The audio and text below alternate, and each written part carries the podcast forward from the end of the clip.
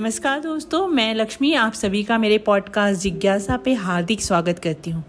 दोस्तों, मैं आज आपको मुंशी प्रेमचंद जी की कहानी बेटों वाली विधवा सुनाना चाहती हूँ।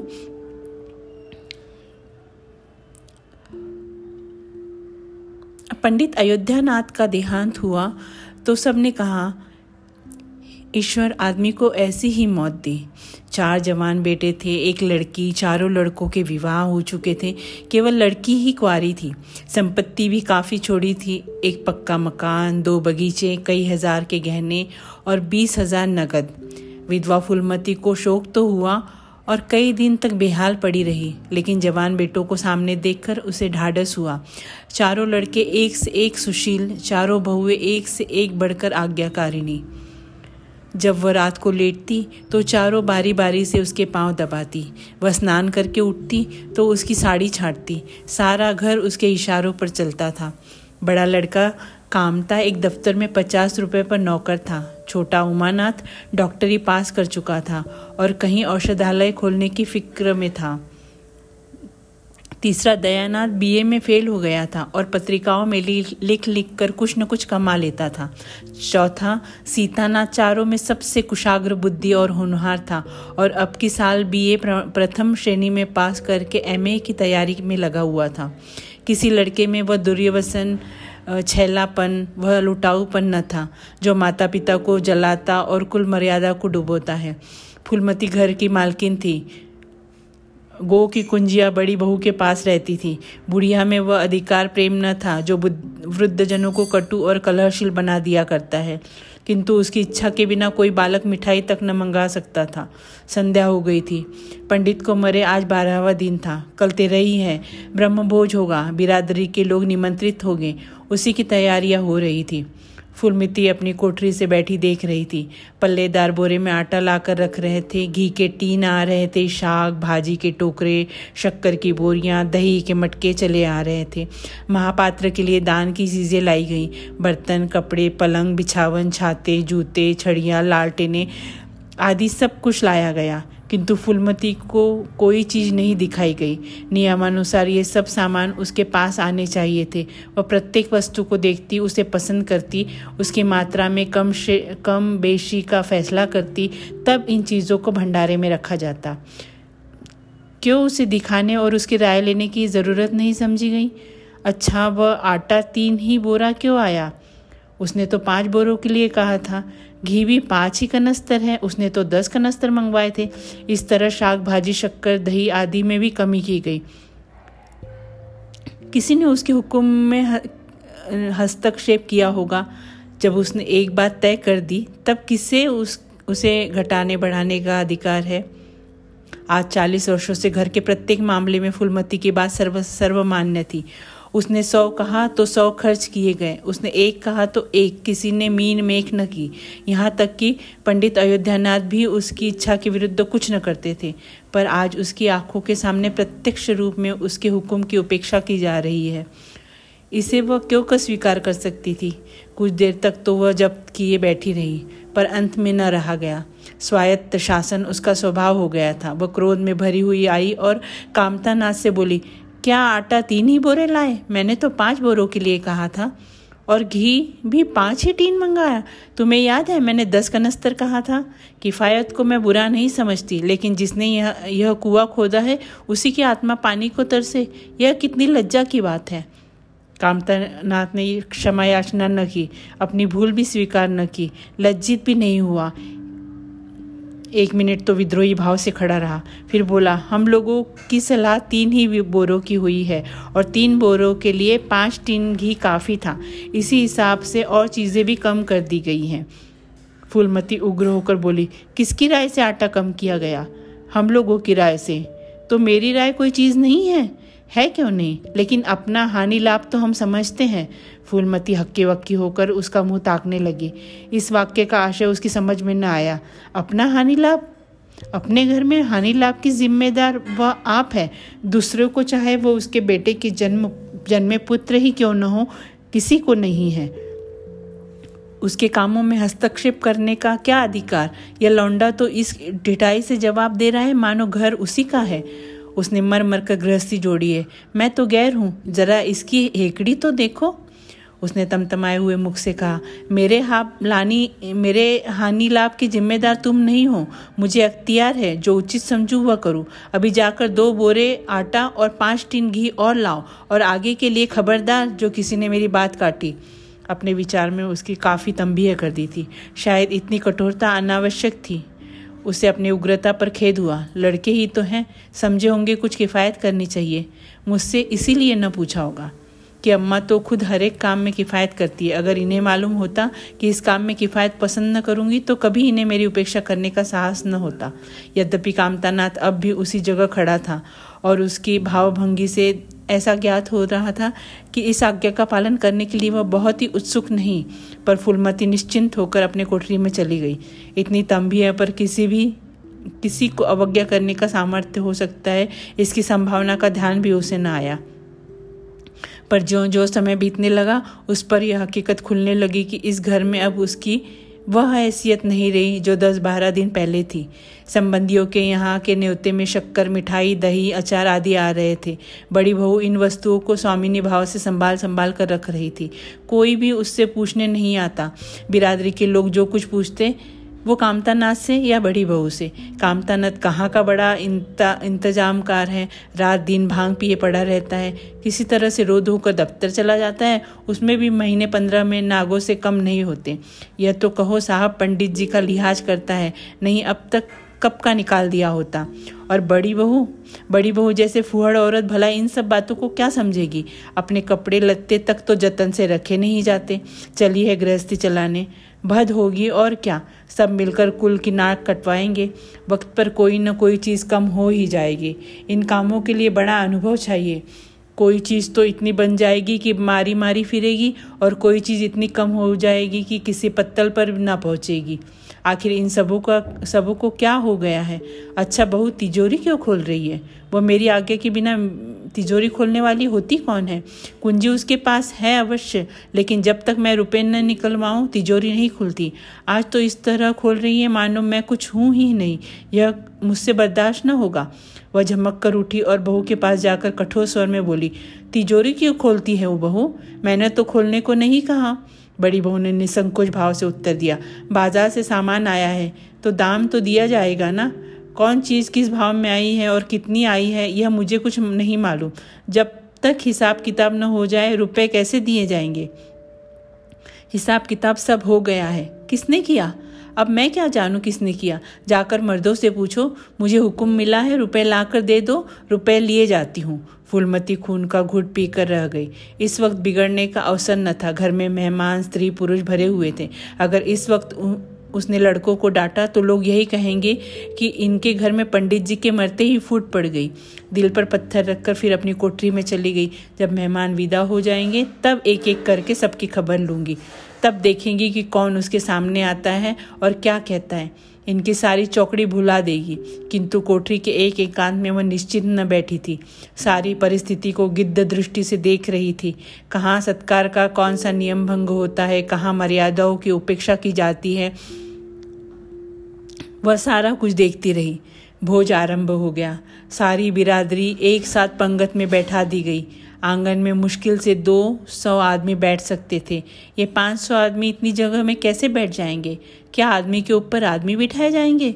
दो पंगतों में लोग बिठाए जाते हैं तो क्या बुराई हो जाती। यही तो हो जाता है कि बारह बजे की जगह भोज दो बजे समाप्त होता, मगर यहाँ तो सबको सोने की जल्दी पड़ी हुई है। किसी तरह यह बला सिर से टले और चैन से सोए। लोग कितने सटकर बैठे हुए हैं, किसी को हिलने की भी जगह नहीं। पत्तल एक पर एक रखे हुए हैं। पूरियाँ ठंडी हो गई हैं, लोग गर्म गर्म मांग रहे हैं।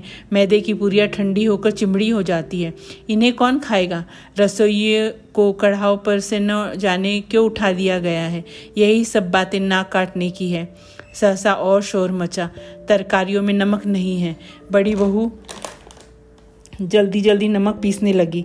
फुलमती क्रोध के मारे ओ चबा रही थी, पर इस अवसर पर मुंह न खोल सकती थी। बोरे भर नमक पीसा और पत्तलों पर डाला गया। इतने में फिर शोर मचा।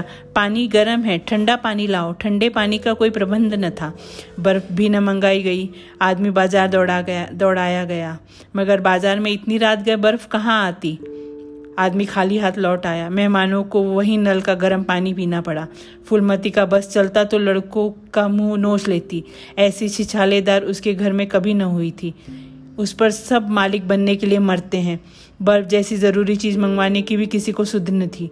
सुधी कहाँ से रहे जब किसी को गम गप लड़ाने से फुर्सत न मिले।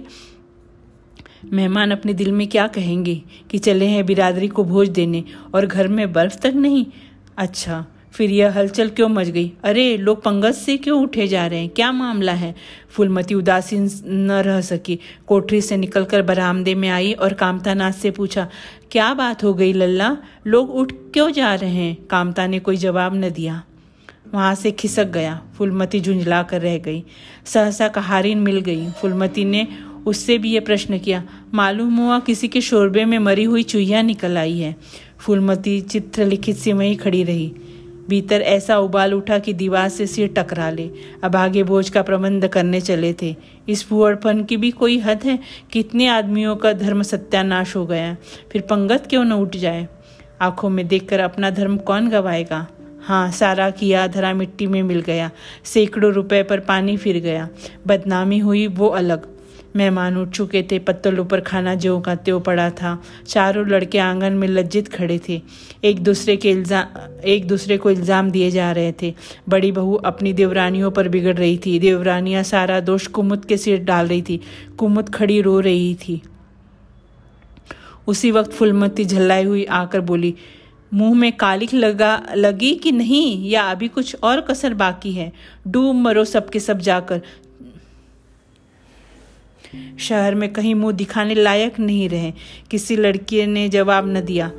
फूलमती और भी प्रचंड होकर बोली, तुम लोगों को क्या, किसी को शर्म हया तो है नहीं? आत्मा तो उनकी रो रही है जिन्होंने अपनी जिंदगी घर की मर्जात बनाने में खराब कर दी। उनकी पवित्र आत्मा को तुमने यूँ कलंकित किया। शहर में थोड़ी थोड़ी हो रही है। अब कोई तुम्हारे द्वार पर पेशाब करने नहीं आएगा। कामतानाथ कुछ देर तक तो चुपचाप खड़ा सुनता रहा। आंखें झुंझला कर बोला, अच्छा अब चुप रहो अम्मा। भूल हुई, हम सब मानते हैं, बड़ी भयंकर भूल हुई, लेकिन अब क्या उसके लिए घर के प्राणियों को हलाल कर डालोगी? सभी से भूल होती है। आदमी पछता कर रह जाता है। किसी की जान तो नहीं मारी जाती। बड़ी बहू ने अपनी सफाई दी। हम क्या जानते थे कि बीबी से इतना काम भी न होगा। इन्हें चाहिए था कि देखकर तरकारी कढ़ाव में डालती। टोकरी उठाकर कढ़ाव में डाल दी। हमारा क्या दोष? कामतानाथ ने पत्नी को डांटा। इसमें न कुमुद का कसूर है, न तुम्हारा न मेरा। संयोग की बात है। बदनामी भाग में लिखी थी, वह हुई। इतने बड़े भोज में एक एक मुट्ठी तरकारी कढ़ाव में नहीं डाली जाती। टोकरे टोकरे उड़ेल दिए जाते हैं। कभी कभी ऐसी दुर्घटना होती है, पर इसमें कैसी जगहसाई और कैसी नक नक कटाई। तुम खामखा जले पर नमक छिड़कती हो। फूलमती ने दांत पीसकर कहा, शर्माते तो नहीं, उल्टे और बेहयाई की बात करते हो। कामतानाथ ने निसंकोच होकर कहा, शर्माऊं? क्यों शर्माऊं? किसकी चोरी की है? चीनी में चीटे और आटे में घुन यह नहीं देखे जाते? पहली हमारी निगाह न पड़ी, बस यही बात बिगड़ गई। नहीं चुपके से चूहिया निकाल कर फेंक देते तो किसको खबर भी न होती। फूलमती ने चकित होकर कहा, क्या कहता है? मरी चूहिया खिलाकर सबका धर्म बिगाड़ देता? कामता हंसकर बोला, क्या पुराने जमाने की बात करती हो अम्मा? इन बातों से धर्म नहीं जाता। यह धर्मात्मा लोग जो पत्तल पर से उठ गए हैं, इनमें से कौन जो भेड़ बकरी का मांस न खाता हो? तालाब के कछुए और घोंगे तक तो किसी से बचते नहीं हैं। जरा सी चूहिया में क्या रखा था? फूलमती को ऐसा प्रतीत हुआ कि अब प्रलय होने में बहुत देर नहीं है। जब पढ़े लिखे आदमियों के मन में ऐसे अधार्मिक भाव आने लगे तो फिर धर्म का भगवान ही रक्षा करे। अपना समूह लेकर वह चली गई। दो महीने गुजर गए।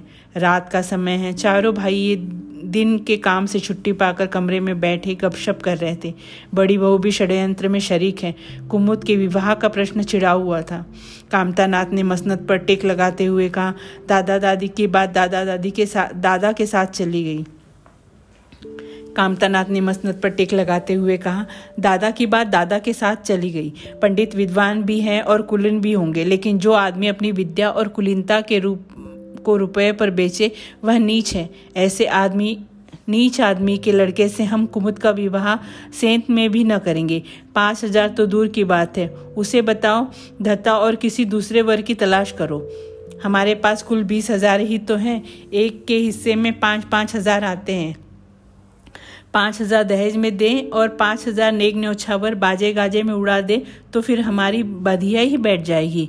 उमानाथ बोले, मुझे अपना औषधालय खोलने के लिए कम से कम पाँच हज़ार की ज़रूरत है। मैं अपने हिस्से में से एक पाई भी नहीं दे सकता। फिर खुलते ही आमदनी तो होगी नहीं, कम से कम साल भर से साल भर घर से खाना खाना पड़ेगा। दयानाथ एक समाचार पत्र देख रहे थे। आँखों में से ऐनक उतारते हुए कहा, मेरा भी विचार है कि एक पत्र निकालने का है। प्रेस और पत्र में कम से कम दस हज़ार का कैपिटल चाहिए। पाँच हज़ार मेरे रहेंगे तो कोई और न कोई न कोई साझेदार और मिल जाएगा। पत्रों में लेख लिखकर मेरा मेरा निर्वाह नहीं हो सकता। कामता नाथ ने सिर हिलाते हुए कहा, अजी राम भजो, सेत में कोई लेख छपता नहीं, रुपए कौन देता है। दयानाथ ने प्रतिवाद किया, नहीं, यह बात तो नहीं है। मैं तो कहीं बिना पेशगी के पुरस्कार लिए नहीं लिखता। कामता ने जैसे अपने शब्द वापस लिए, तुम्हारी बात मैं नहीं कहता भाई, तुम तो थोड़ा बहुत मार लेते हो, लेकिन सबको तो नहीं मिलता है। बड़ी बहू ने श्रद्धा भाव से कहा, कन्या भगवान भाग्यवान हो तो दरिद्र घर में भी सुखी रह सकती है, अभागी हो तो राजा के घर में भी रोएगी। यह सब नसीबों का खेल है। कामतानाथ ने स्त्री की ओर प्रशंसा भाव से देखा। फिर इसी साल हमें सीता का विवाह भी तो करना है। सीतानाथ सबसे छोटा था। सिर झुकाए भाइयों का स्वार्थ भरी बातें सुनकर कुछ कहने के लिए उतावला हो रहा था। अपना नाम सुनते ही बोला, मेरे विवाह की आप लोग चिंता न करें। मैं जब तक किसी धंधे में न लग जाऊँगा, विवाह का नाम भी न लूँगा। और हाँ, सच पूछिए तो मैं विवाह करना ही नहीं चाहता। देश को इस समय बालकों की ज़रूरत नहीं, काम करने वालों की ज़रूरत है। मेरे हिस्से के रुपए आप कुमुद के विवाह में खर्च कर दें। सारी बातें तय हो जाने के बाद यह उचित नहीं कि पंडित मुरारीलाल से संबंध तोड़ लिया जाए। उमा ने तीव्र स्वर में कहा, दस हज़ार कहाँ से आएंगे। सीता ने डरते हुए कहा, मैं तो अपने हिस्से के रुपए देने को कहता हूँ, और शेष मुरारी मुरारीलाल से कहा जाए कि दहेज में कुछ कम कर दें। वो इतने स्वार्थ अंधा अंधे नहीं कि इस अवसर पर कुछ बल खाने को तैयार न हो जाए। अगर वह तीन हज़ार में संतुष्ट हो जाए तो पाँच हज़ार में विवाह हो सकता है। उमा ने कामतानाथ से कहा, सुनते हैं भाई साहब इनकी बातें। दयानाथ बोल उठे, तो इसमें आप लोगों का क्या नुकसान है। मुझे तो इस बात से खुशी हो रही है कि भला हम में से कोई तो त्याग करने योग्य हैं। इन्हें तत्काल रुपए की ज़रूरत नहीं है। सरकार से वजीफा पाते ही हैं, पास होने पर कहीं ना कहीं जगह मिल जाएगी। हम लोग की हालत तो ऐसी नहीं है। कामतानाथ ने दूरदर्शिता का परिचय दिया। नुकसान की एक ही बात कही, हम में से एक को कष्ट हो तो क्या और लोग बैठे देखेंगे। या अभी लड़के हैं, इन्हें क्या मालूम। समय पर एक रुपया एक लाख का काम करता है। कौन जानता है, कल इन्हें विलायत जाकर पढ़ने के लिए सरकारी वजीफा मिल जाए या सिविल सर्विस में आ जाए। उस वक्त सफ़र की तैयारी में चार पाँच हज़ार लग जाएंगे। तब किसके सामने हाथ फैलाते फिरेंगे। मैं यह नहीं चाहता कि दहेज के पीछे इनकी ज़िंदगी नष्ट हो जाए। इस तर्क ने सीतानाथ को भी तोड़ लिया। सकुचाता हुआ बोला, हाँ, यदि ऐसा हुआ तो बेशक मुझे रुपए की ज़रूरत होगी। क्या ऐसा होना असंभव है। असंभव तो नहीं समझता, लेकिन कठिन अवश्य है। वजीफे उन्हें मिलते हैं जिनके पास सिफारिशें होती है। मुझे कौन पूछता है। कभी कभी सिफारिशें धरी की धरी रह जाती है और बिना सिफारिश वाले लोग बाजी मार ले जाते हैं। तो आप जैसा उचित समझे, मुझे यहाँ तक मंजूर है कि चाहे विलायत जाऊँ या ना जाऊँ, पर कुमुद अच्छे घर में जाए। कामतानाथ ने निष्ठा भाव से कहा, अच्छा घर दहेज देने से ही नहीं मिलता भैया। जैसे तुम्हारी भाभी ने कहा, यह नसीबों का खेल है।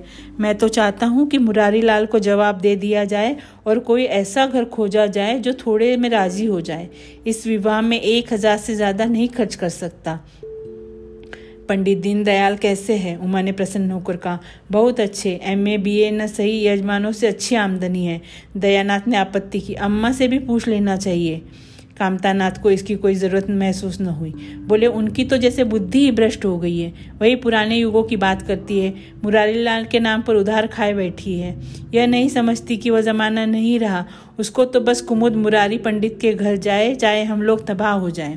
उमा ने एक शंका उपस्थित की, अम्मा अपने सब गहने कुमुद कुमुद को दे देंगी, देख लीजिएगा। कामतानाथ का स्वार्थ नीति से विद्रोह न कर सका। बोले, गहनों पर उनका पूरा अधिकार है। यह उनका स्त्रीधन है, जिसे चाहे दे सकती है। उमा ने कहा, स्त्रीधन है तो क्या हुआ, वह उसे लुटा देंगी। आखिर वह भी तो दादा की ही कमाई है, किसी की कमाई हो। स्त्रीधन पर उनका पूरा अधिकार है। यह कानूनी गोरखधंधे है। बीस हज़ार से तो चार हिस्सेदार हो और दस हजार के गहनों में अम्मा के पास रह जाए। देख लेना, इन्हीं के बल पर वो कुमुद का विवाह मुरारी पंडित के घर ही करेंगी। उमानाथ इतनी बड़ी रकम को इतनी आसानी से नहीं छोड़ सकता। वह कपट नीति में कुशल है, कोई कौशल रचकर माता से सारे गहने ले लेगा। उस वक्त तक कुम कुमुद के विवाह की चर्चा करके फुलमती को भड़काना उचित नहीं। कामतानाथ ने सिर हिलाकर कहा, भाई मैं इन चालों को पसंद नहीं करता। उमानाथ ने खिसिया कर कहा, गहने दस हजार से कम के न होंगे।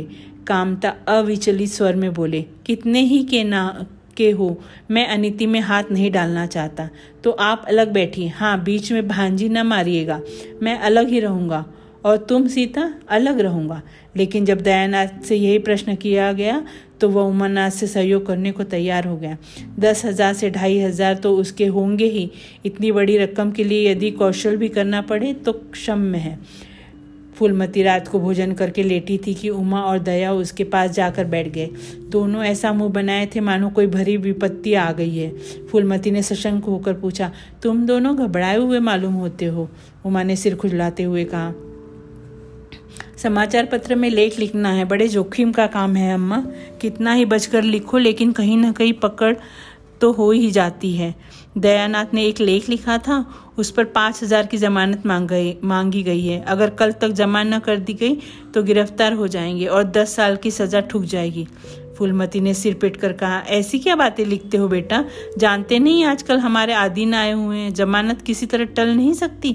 दयानाथ ने अपराधी भाव से उत्तर दिया, मैंने तो अम्मा ऐसी कोई बात नहीं लिखी थी, लेकिन किस्मत को क्या करूं, हाकिम जिला इतना कड़ा है कि ज़रा भी रियायत नहीं करता। मैंने जितनी दौड़ धूप हो सकती थी वो सब कर ली। तो तुमने कामता से रुपए का प्रबंध करने को नहीं कहा? उमा ने मुंह बनाया, उनका स्वभाव तो तुम जानती हो अम्मा, उन्हें रुपए प्राणों से प्यारे हैं, इन्हें चाहे काला पानी ही हो जाए वह एक पाई न देंगे। दयानाथ ने समर्थन किया, मैंने तो इनसे इसका जिक्र ही नहीं किया। फुलमती ने चारपाई से उठते हुए कहा, चलो मैं कहती हूँ, देगा कैसे नहीं, रुपए इसी दिन के लिए होते हैं कि गाड़ या गाड़ के रखने के लिए। उमानाथ ने माता को रोककर कहा, नहीं अम्मा उनसे कुछ न कहो, रुपए तो न देंगे, उल्टे और हाय हाय मचाएंगे। उनको अपनी नौकरी की खैरियत मनानी है, इन्हें घर में रहने भी न देंगे। अफसरों में जाकर खबर दे दें तो आश्चर्य नहीं। फुलमती ने लाचार होकर कहा, तो फिर जमानत का क्या प्रबंध करोगे? मेरे पास तो कुछ नहीं है।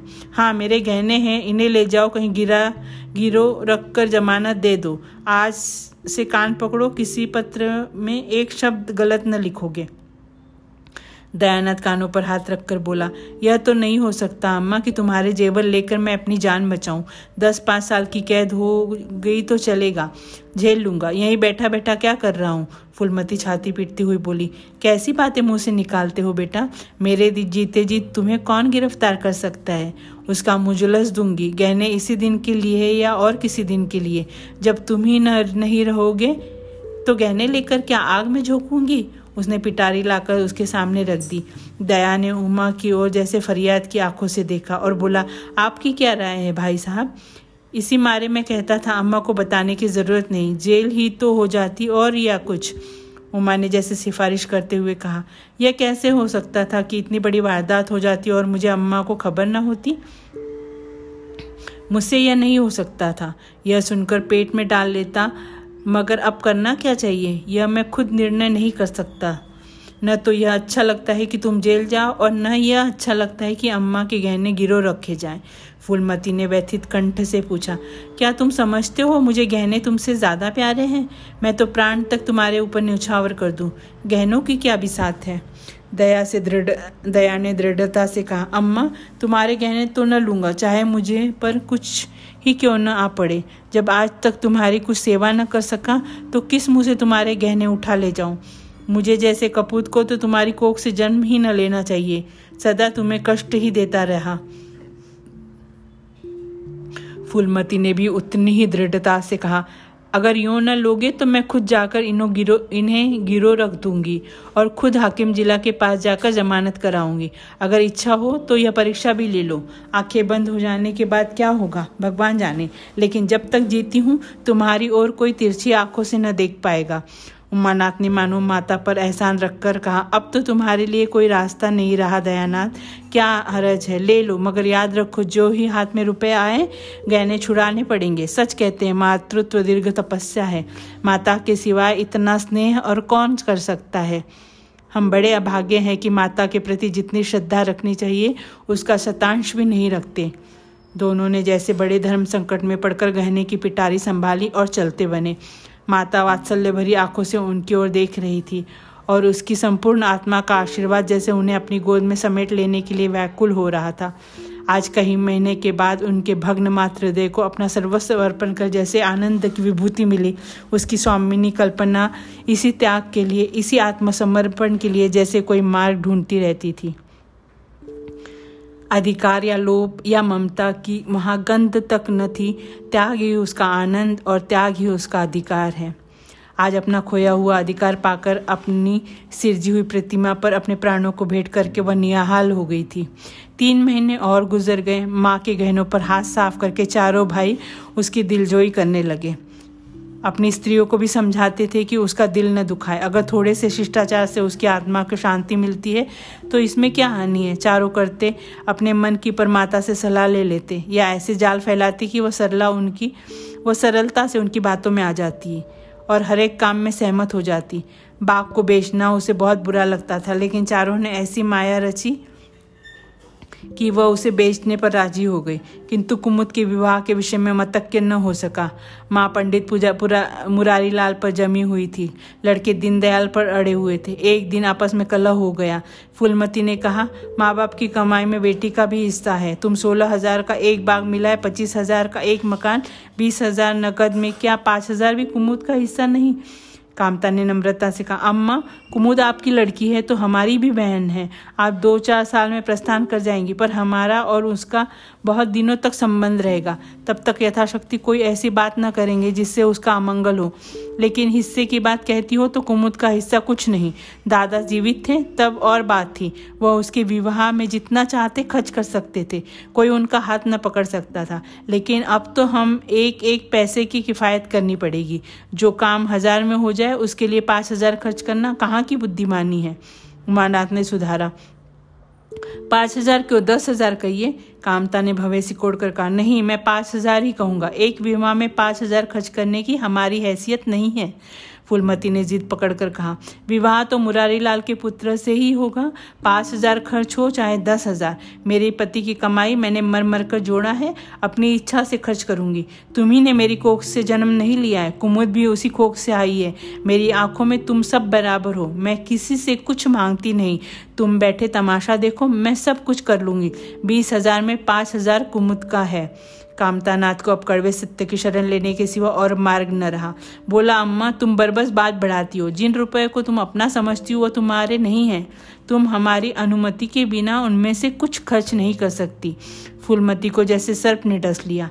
क्या कहा, फिर तो कहना, मैं अपने ही संचय रुपए अपनी इच्छा से नहीं खर्च कर सकती। वह तुम्हारे रुपए नहीं, अब हमारे हो गए हैं, तुम्हारे होंगे लेकिन मेरे मरने के पीछे नहीं, दादा के मरते ही हमारे हो गए हैं। उमानाथ ने बेहयाई से कहा, अम्मा कानून कायदा तो जानती हो ना, ना जानती हो या नहीं, नाहक उछल रही हो। फुलमती क्रोध विहल होकर बोली, भाड़ में जाए तुम्हारा कानून, मैं ऐसे कानून को नहीं जानती, तुम्हारे दादा ऐसे कोई धन्ना सेठ नहीं थे, मैंने ही अपने पेट और तन काट कर यह गृहस्थी जोड़ी है, नहीं आज बैठने की छां न मिलती, मेरे जीते जी तुम मेरे रुपए नहीं छू सकते। मैंने तीन भाइयों के विवाह में दस दस हजार खर्च किए हैं, वही मैं कुमुद के विवाह में भी खर्च करूँगी। कामतानाथ भी गर्म पड़ा, आपको कुछ भी खर्च करने का अधिकार नहीं है। उमानाथ ने बड़े भाई को डांटा, आप खामा खा अम्मा के मुंह लगते हो भाई साहब, मुरारीलाल को पत्र लिख दीजिए कि हम तुम्हारे यहाँ कुमुद का विवाह न होगा, बस छुट्टी हुई, कायदा कानून तो जानती नहीं, व्यर्थ की बहस करती है। फुलमती ने संयमित स्वर में कही कहा, अच्छा क्या कानून है, जरा मैं भी तो सुनूँ। उमा ने निरीह भाव से कहा, कानून यही है कि बाप के मरने के बाद जायदाद बेटों की हो जाती है, माँ का हक केवल रोटी कपड़े का है। फुलमती ने तड़पकर पूछा, किसने बनाया यह कानून। उमा शांत स्वर में बोला, हमारे ऋषियों ने, महाराज मनु ने, और किसने। फुलमती एक क्षण अवाक रहकर आहत कंठ से बोली, तो इस घर में मैं तुम्हारे टुकड़ों पर पड़ी हूँ ही हूँ। उमानाथ ने न्यायाधीश की निर्ममता से कहा, तुम जैसा समझो। फुलमती की संपूर्ण आत्मा मानो इस वज्रपात को चित्कार करने लगी। उसके मुख से जलती हुई चिंगारियों की भांति यह शब्द निकल पड़े, मैंने घर बनवाया, मैंने संपत्ति जोड़ी, मैंने तुम्हें जन्म दिया, पाला, और आज मैं इस घर में गैर हूँ।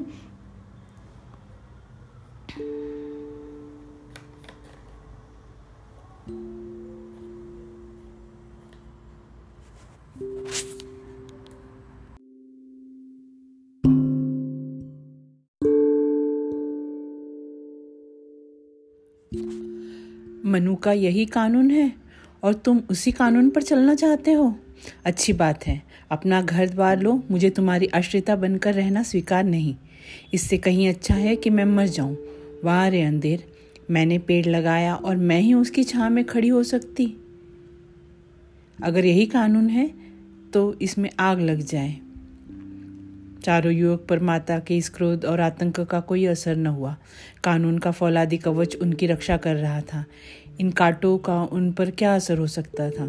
ज़रा देर में फुलमती उठकर चली गई। आज जीवन में पहली बार उसका वात्सल्य मग्न भग्न भातृत्व अभिशाप बनकर उसे धिक्कारने लगा, जिस मातृत्व को उसने जीवन की विभूति समझा था, जिसके चरणों में वह सदैव अपनी समस्त अभिलाषाओं और कामनाओं को अर्पित करके अपने को धन्य मानती थी, वही मातृत्व आज उसे अग्निकुंड सा जान पड़ा, जिसमें उसका जीवन जलकर भस्म हो गया था। संध्या हो गई थी। द्वार पर नीम का वृक्ष सिर झुकाए निशब्द खड़ा था, मानो संसार की गति पर क्षुब्ध हो रहा हो। अस्ताचल की ओर प्रकाश और जीवन का देवता फुलवती के मातृत्व ही की भांति अपनी चिता में जल रहा था। फुलमती अपने कमरे में जाकर लेटी तो उसे मालूम हुआ उसकी कमर ही टूट गई है। पति के मरते ही अपने बेटे के लड़के अपने पेट के लड़के उसके शत्रु हो जाएंगे, उसको स्वप्न में भी अनुमान न था। जिन लड़कों को उसने अपना हृदय रक्त पिला पिला कर पाला, वही आज उसके हृदय पर यूँ आघात कर रहे हैं। अब वह घर उसे कांटों की सेज लग रहा था, जहाँ उसकी कोई कद्र न थी, कुछ गिनती नहीं थी। महाअनाथों की भांति पड़ी रोटियां खाए, यह उसके अभिमानी प्रकृति के लिए असह्य था। पर उपाय ही क्या था? वह लड़कों से अलग होकर रहे तो भी तो नाक किसकी कटेगी? संसार उसे थूकेगा और क्या, और लड़के लड़कों को थूके तो क्या, बदनामी तो उसी की ही है। दुनिया यही कहेगी कि चार जवान बेटों की होते बुढ़िया अलग पड़ी हुई है, मजूरी करके पेट पाल रही है। जिन्हें उसने हमेशा नीच समझा वही उस पर हंसेंगे। नहीं, वह अपमान इसे अनादर से कहीं और ज़्यादा हृदय विदारक था। अब अपना और घर का पर्दा ढका रहने में कुशलता है। हाँ, अब उसे अपनी अपने को कोई नई परिस्थितियों के अनुकूल बनाना पड़ेगा। समय बदल गया है। अब तक वह स्वामिनी बनकर रही, अब लौंडी बनकर रहना पड़ेगा। ईश्वर की यही इच्छा है। अपने बेटों की बातें और लातें गैरों के बातों और लातों की अपेक्षा फिर भी गनीमत है। वह बड़ी देर तक मुँह ढाँपे अपनी दशा पर रोती रही। सारी रात इसी आत्मा वेदना में कट गई। शरद का प्रभाव डरता डरता उषा की गोद से निकला, जैसे कोई कैदी छिपकर जेल से भाग आया हो। फुलमती अपने नियम के विरुद्ध आज लड़, लड़ तड़के ही उठी।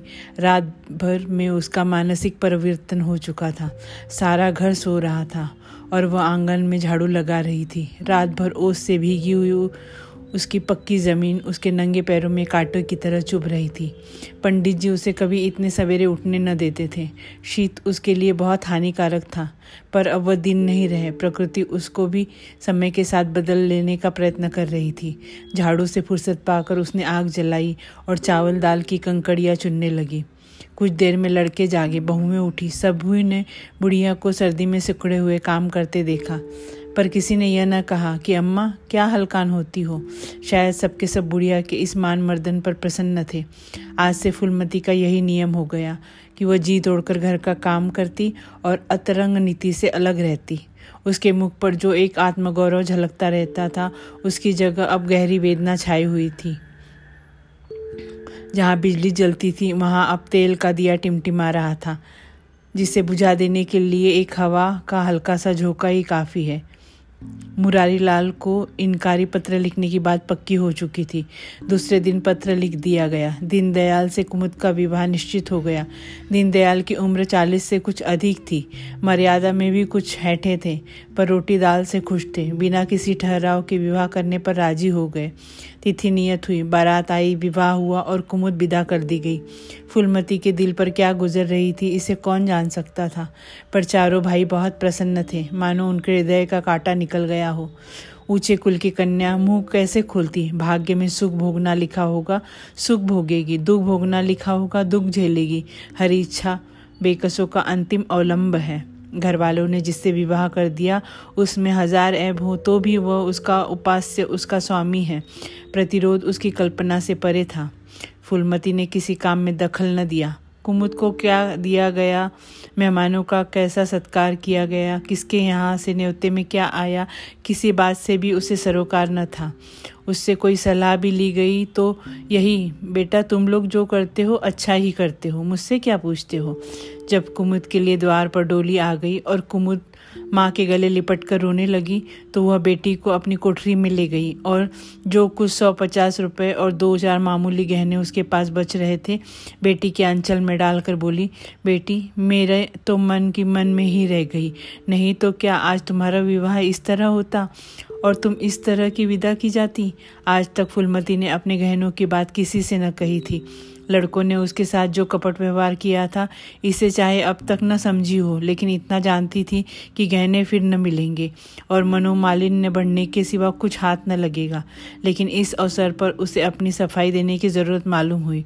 कुमुद का यह भाव मन में लेकर जाए कि अम्मा ने अपने गहने बहुओं के लिए रख छोड़े हैं, इसे वह किसी तरह न नहीं सह सकती थी, इसलिए उसे अपनी कोठरी में ले गई थी। लेकिन कुमुद को पहले ही इस कौशल की टोह मिल चुकी थी।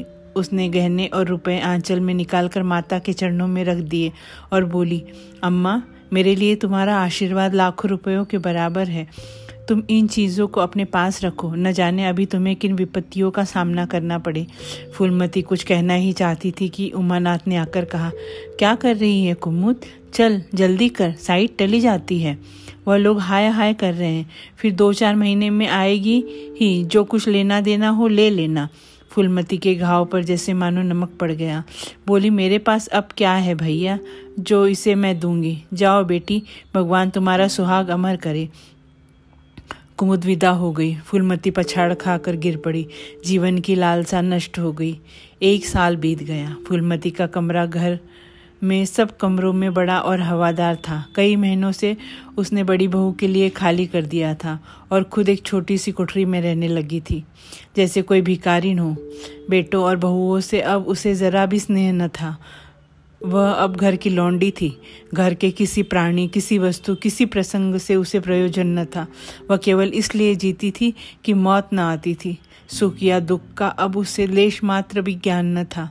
उमानाथ का औषधालय खुला, मित्रों की दावत हुई, नाच तमाशा हुआ, दयानाथ का प्रेस खुला, फिर जलसा हुआ, सीतानाथ को वजीफा मिला और वह विलायत गया, फिर उत्सव हुआ, कामता नाथ के बड़े लड़के का यज्ञोपवीत संस्कार हुआ, फिर धूमधाम हुई, लेकिन फुलमती के मुख पर आनंद की छाया तक न आई। कामता प्रसाद टाइफाइड में महीने भर बीमार रहा और मरकर उठा। दयानाथ ने अब की अपने पत्र का प्रचार बढ़ाने के लिए वास्तव में एक आपत्तिजनक लेख लिखा और छह महीने की सजा पाई। उमानाथ ने एक फौजदारी के मामले में रिश्वत लेकर गलत रिपोर्ट लिखी और उसकी सनद छीन ली गई, पर फुलमती के चेहरे पर रंज की परछाई तक न पड़ी। उसके जीवन में अब कोई आशा, कोई दिलचस्पी और कोई चिंता न थी। बस पशुओं की तरह काम करना और खाना, यही उसकी जिंदगी के दो काम थे। जानवर मारने से काम करता है पर खाता है मन से। फुलमती बेकहे काम करती थी पर खाती थी, विष की कौर की तरह। महीने सिर में तेल न पड़ता था, महीनों कपड़े न धुलते थे, कुछ परवाह न थी, चेतना शून्य सी हो गई थी। सावन की झड़ी लगी हुई थी, मलेरिया फैल रहा था, आकाश में मटियाले बादल थे, जमीन पर मटियाला पानी, आर्द्र वायु, शीत, ज्वर और श्वास का वितरण करती फिरती थी। घर की महरी बीमार पड़ गई। फुलमती ने घर के सारे बर्तन मांजे, पानी में भीग भीग कर सारा काम किया, फिर आग जलाई और चूल्हे पर पतीलियाँ मिठाइयाँ चढ़ा दी। लड़कों को समय पर भोजन मिलना चाहिए। सहसा उसे याद आया, कामता नाथ नल का पानी नहीं पीते। उसी वर्षा में गंगा जल लाने चली। कामतानाथ ने पलंग पर लेटे लेटे कहा, रहने दो अम्मा, मैं पानी भर लाऊंगा, आज मेहरी खूब बैठ रही। फुलमती ने मटियाले आकाश की ओर देखकर कहा, तुम भीग जाओगे बेटा, सर्दी हो जाएगी। कामतानाथ बोले, तुम भी तो भीग रही हो, कहीं बीमार न पड़ जाओ। फुलमती निर्मम भाव से बोली, मैं बीमार न पड़ूंगी, मुझे भगवान ने अमर कर दिया है। उमानाथ भी वहीं बैठा हुआ था। उसके औषधालय में कुछ आमदनी न होती थी, इसलिए वह बहुत चिंतित था। भाई भवज की मुँह देखी करता रहता था। बोला, जाने भी दो भैया, बहुत दिनों बहुओं पर राज कर चुकी है, उसका प्रायश्चित भी तो करने दो। गंगा बढ़ी हुई थी, जैसे समुद्र हो क्षितिज के सामने।